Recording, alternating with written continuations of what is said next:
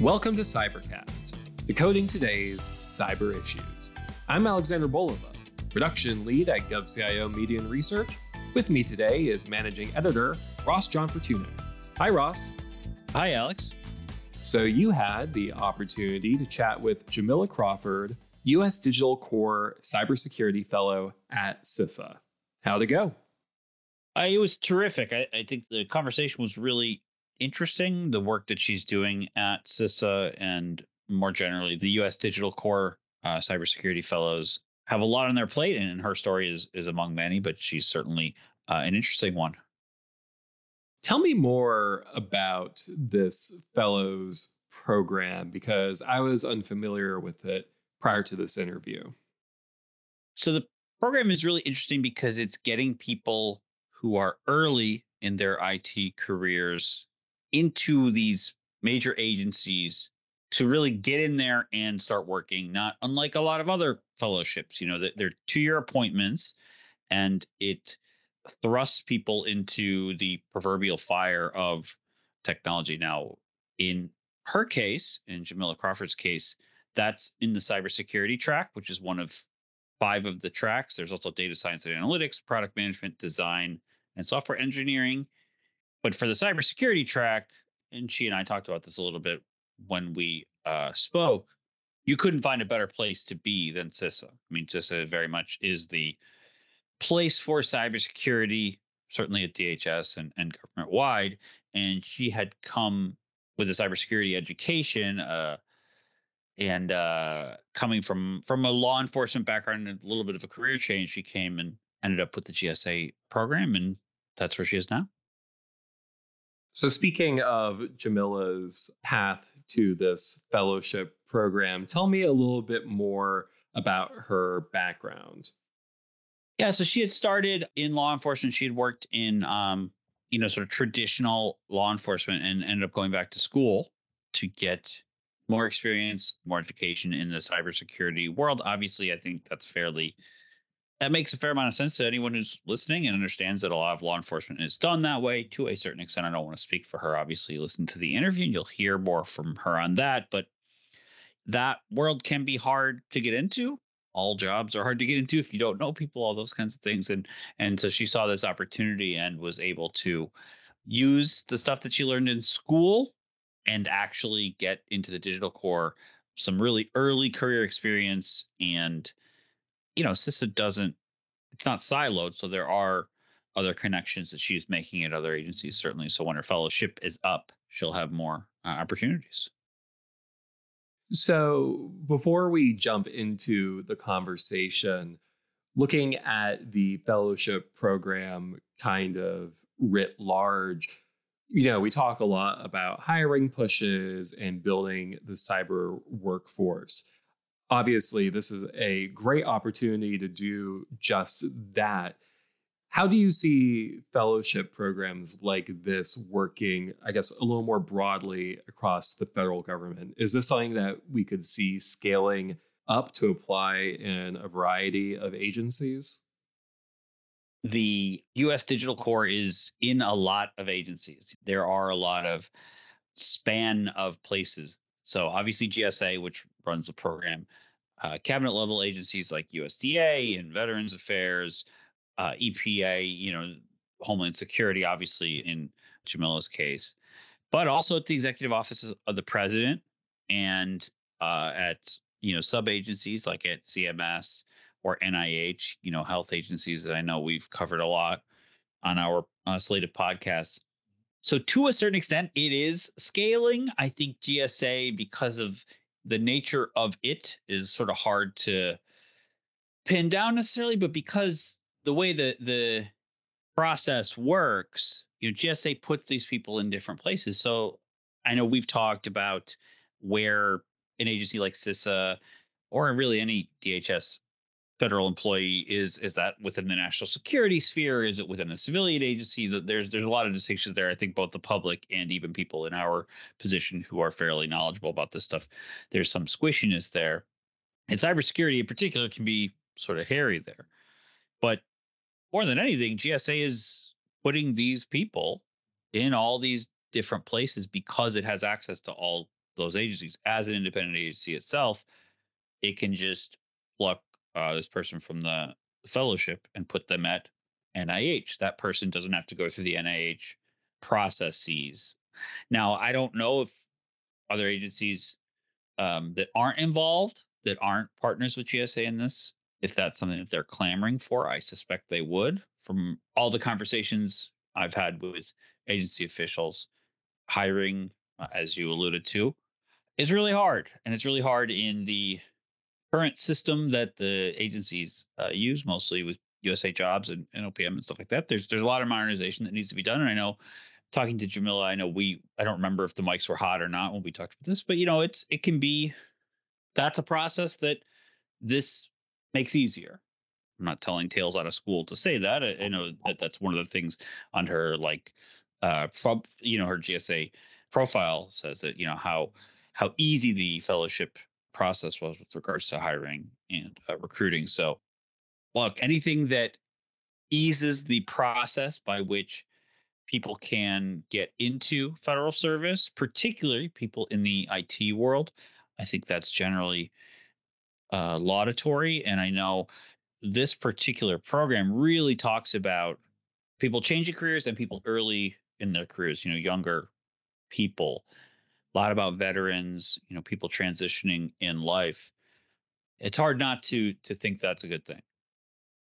Definitely it really is a great opportunity, not just for the fellows from a professional sense, but also for the federal government to really expand who is working with them and the new ideas and talents that I think all of us will benefit from. So, with all of that in mind, let's take a listen to your interview.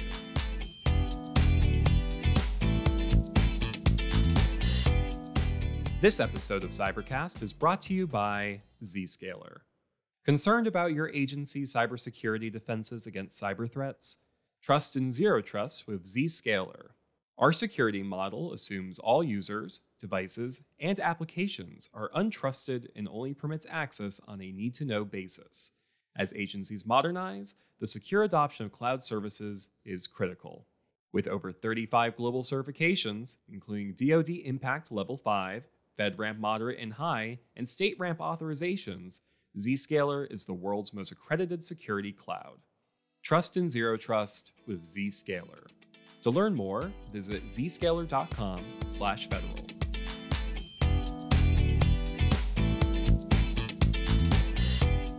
Jamila Crawford is a U.S. Digital Corps Cybersecurity Fellow at the Cybersecurity and Information Security Agency, and she joins me now to talk about her role. Welcome to Cybercast. Good morning. So, how did you come to the U.S. Uh, Digital Corps? So, my education is in cybersecurity for my master's degree, um, and I completed my undergraduate degree in sociology. Prior to joining the U.S. Digital Corps, I worked as an information security technology trainee for the Bureau of Prisons for one year. It's a pathways program for students in the federal government. So I did that while I was completing my master's degree. Um, and immediately before that, I worked as a state and federal law enforcement officer for about five years. So outside of my education in cybersecurity, I only had one year of professional experience in technology specifically. So I'm a career changer, and that's something that the Digital Corps really appreciates unique professional experiences education and transferable skills. So um, the opportunity that the Digital Corps offered me to make an impact this early in my career is really not common for those working in the federal government. Most positions require extensive years of experience. So I saw the opportunity and thought I have to apply for this. Um, and thankfully, I matched with the agency that was my first choice, which is CISA, who I applied to at least three times before um, join the digital course as a fellow. Wow, three times. That's that's some real interest there. Obviously, it's a good fit, I imagine, for you. So, what projects are you tackling there at CISA? So, CISA, which is the Cyber Infrastructure Security Agency, we offer services through what we call the Cyber Marketplace, and it pretty much centralizes um, information to help reduce the time and in sourcing um, and maintaining cybersecurity solutions across the federal civilian enterprise. So, the short version as a fellow, I work in the shared services division. And in this division, we validate cybersecurity services using risk and resilience assessments um, to ensure compliance with Executive Order 14028, applicable standards such as NIST and ISO control frameworks. And we also uh, assess the quality of the service provided and how the Shared Services Office saves the federal government millions by offering these shared services across agencies. Well, within that, you know, shared services obviously is is something you're you're working on. What trends and to a lesser extent, what challenges are you seeing in your role? So I'll start with the trends. Um, the main trend that is currently on my radar is AI. I'm not well versed in AI, but I'm working to change that because I see that it is here to stay and for really good reasons. Like it improves processes, detecting attacks, and in some cases, some semi-automated responses to attacks. So um, there's so much to learn with emerging technologies like AI, and I haven't delved into it much right now. So that is a, a goal of mine within the next few months. So looking forward to learning more about that and how it can benefit us in our efforts to secure the federal government. So I've seen how technology has been benefited the government um, in the most recent years um, and not just for those who are working in government, but for the American people who use government services like Social Security and Veteran Affairs benefits. Um, so, in my experience, it allowed us allows us to get more done, improves the user experience, and it better equips us in our efforts to combat cyber threats. Um, for example, um, not directly related to cybersecurity, but when I was acting in officer capacity for the federal government, when COVID happened, we all of our hearings were held virtually. So all the court services relied so heavily on technology. Um, anyone who needed government services like benefits had to pivot to options like telehealth and requesting COVID tests online, which we you know still doing today. Well, let's talk about protecting networks um, from cyber threats. What are agencies doing? What are you seeing, and how are you working with agencies at CISA to help agencies protect their networks and, more importantly, uh, their information, their data from cyber attacks. Okay, so we know that it's extremely important for agencies like CISA and all federal agencies to protect networks and data. You know, we handle very highly sensitive information related to national security. Um, so at CISA, I my first project shortly after my fellowship started was working on the protective DNS service that was that is offered by CISA and available to all federal civilian executive branch agencies. So it's a DNS resolver, um, and any agency can reach out to CISA to get this service. So making sure that we secure our networks in that way. Uh, we know DNS attacks are real um, and active, and you know that can spread to be a plethora of things. So um, that's what I've seen firsthand uh, or have played a part in firsthand at CISA.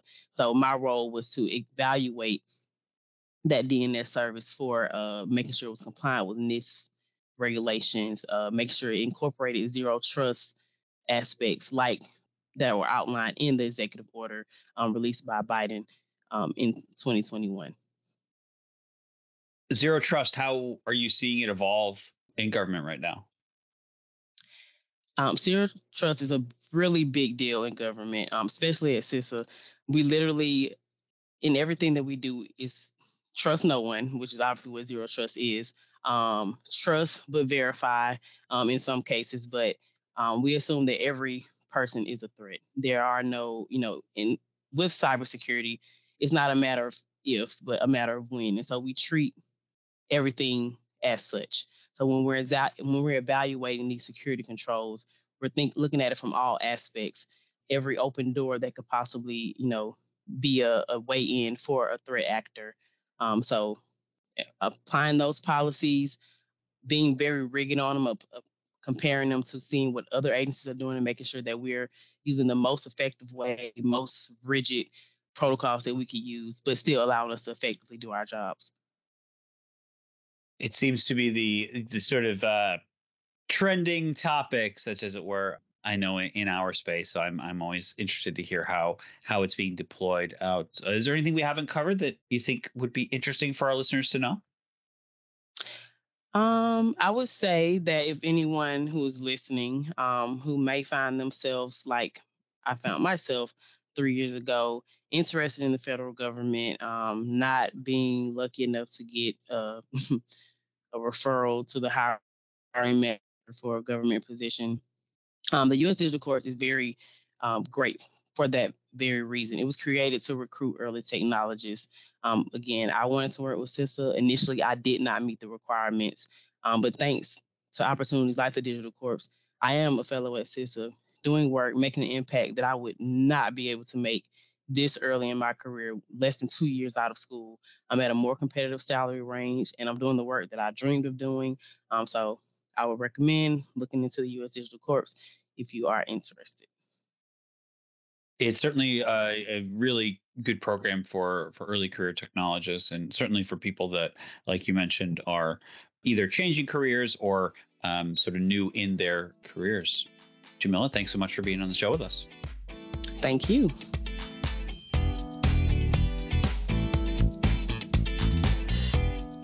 Thank you, Ross. That was a really interesting conversation. Before we let our listeners go, are there any last thoughts or takeaways that you want to leave them with? I would just suggest people Google up the Digital corps and, and take a look at the programs there. And if you are either in the world of government federal IT, you know, see if your agency uh, works with GSA on this, or if you are a technology professional and you want to get involved, Google it up. All right. Thank you, Ross. Listeners can tune in in two weeks for a brand new Cybercast. But until then, if you like what you heard, make sure you're subscribed, leave a five star rating and a review on the podcast platform of your choice. And hey, tell a friend. We always enjoy growing our audience. I'm Alexander Bolova. I'm Ross Gianfortune. Thank you for listening.